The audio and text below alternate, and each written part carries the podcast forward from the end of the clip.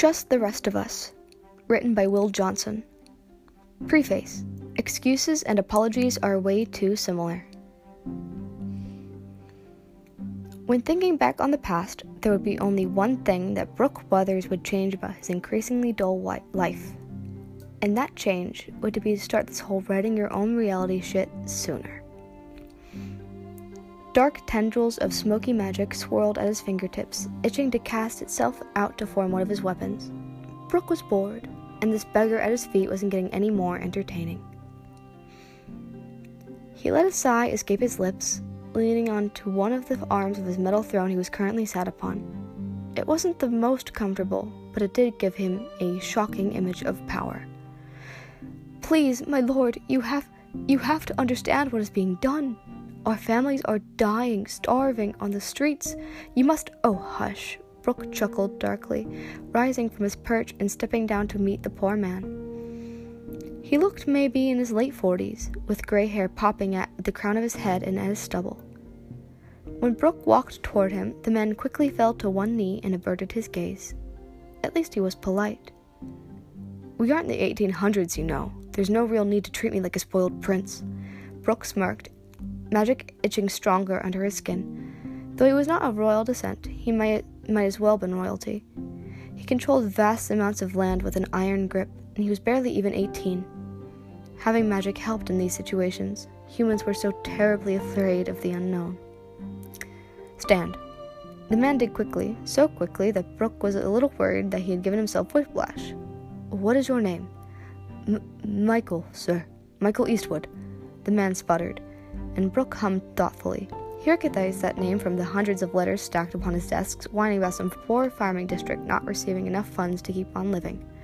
Brooke hadn't cared enough to answer at the moment, and now he supposed he was dealing with the repercussions of it. Farmers are stubborn. He should have seen this coming eventually. Michael.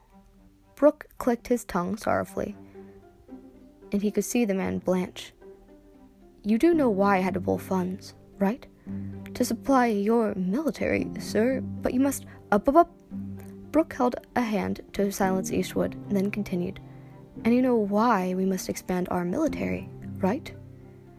Michael swallowed harshly, the lump of his Adam's apple bobbing in his throat. To keep other dangerous ma- magic users away from our families, sir. Very good. Brooke beamed, patting the man's shoulder. He winced. Good indeed. Then you must know that I grew up with some magic users, and that I know how they behave. They are cruel and kill to take what they want, and now they are spreading into our homes. You know I only want to protect the people I serve. Brooke added a layer of sympathy to his voice, to which Michael nodded slowly. I am really sorry this had to happen to your family, Michael, but it's all for the greater good. I will see, though, about sending some money personally to your district. Michael perked up a hopeful expression casting over his features. He smiled widely, truly happy. He took Brooke's hand and shook it vigorously, all the while babbling his thanks. Oh, thank you so much, my lord. We will never forget this, not for a million years. Thank you again and again and again. Brooke nodded, motioning for one of his guards to escort the man out. After calling his thanks one more time to Brooke, he turned and headed for the gate. Brooke flicked his hand, allowing the smoke to flow from his fingertips and form a long sword in his palm, expertly crafted, a pure reflection of the soul. He tossed it without effort, trusting his magic to carry it where he needed. And it did. A loud squelching noise filled the vast room, followed by a staggered gasping and choking. Michael looked down to see half a blade protruding from his chest cavity.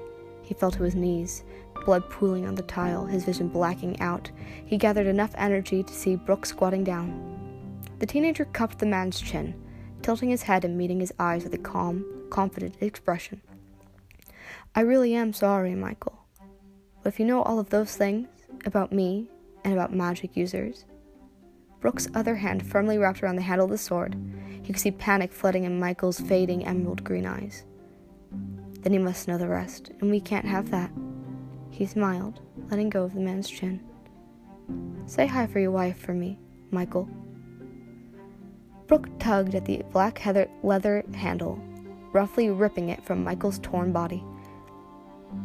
The man's eyes rolled back into his head as blood spu- His blood sputtered from his mouth, and he fell to the ground. Brooke stood from the corpse beside him, bouncing the blade in his hand. He shook it out in the air for a moment, watching the red droplets fall off. The normally bright, shining metal of the blade was now dripping with crimson. Black leather that wrapped around the steel handle felt smooth and calmed the itching magic beneath his skin and in his muscles. Magic was like adrenaline in a weird way. It charged and pumped you full of energy, full of power. He then flicked his other hand, watching the sword disappear into midair, turned back to his throne, gesturing to one of his guards. Clean that up, will you? Alright, so Brooke may have been lying about all magic casters being despicable, murdering monsters who didn't care about human life. In fact, Brooke was certain he was the only one to have the killer instincts he did. But he was the only one they had, he had known. He had so much power with the lie he had told. Of course, he never personally encountered someone with magic besides ruling out arrest forums, but who could know for sure, anyways? Brooke wasn't even born here, not in this version of the home he knew, catapulted into this plane of existence that he had never known, yet alone grow and develop in. He learned the rules of this world as a 15 year old boy with zero knowledge of how everything worked. All he did know is that he wasn't home, and something powerful itched beneath his skin. Something finally truly alive. He spread his story, a more believable tale, a boy raised by mages who had nothing but power and blood, who, who just wanted to keep everybody safe. It had worked rather well until someone calling themselves a caster later on sent him a letter. He framed them for some crime, getting them held in a psych ward. It was cruel, but it was what he needed to do. He couldn't have someone disapprove, disprove his whole reason for being in power just by sending him a fanboy letter. Humans, right? He laughed to the guard beside his throne. She didn't reply as she was ordered to, but Brooke continued on anyway, laughing to himself. Ah, always meddling.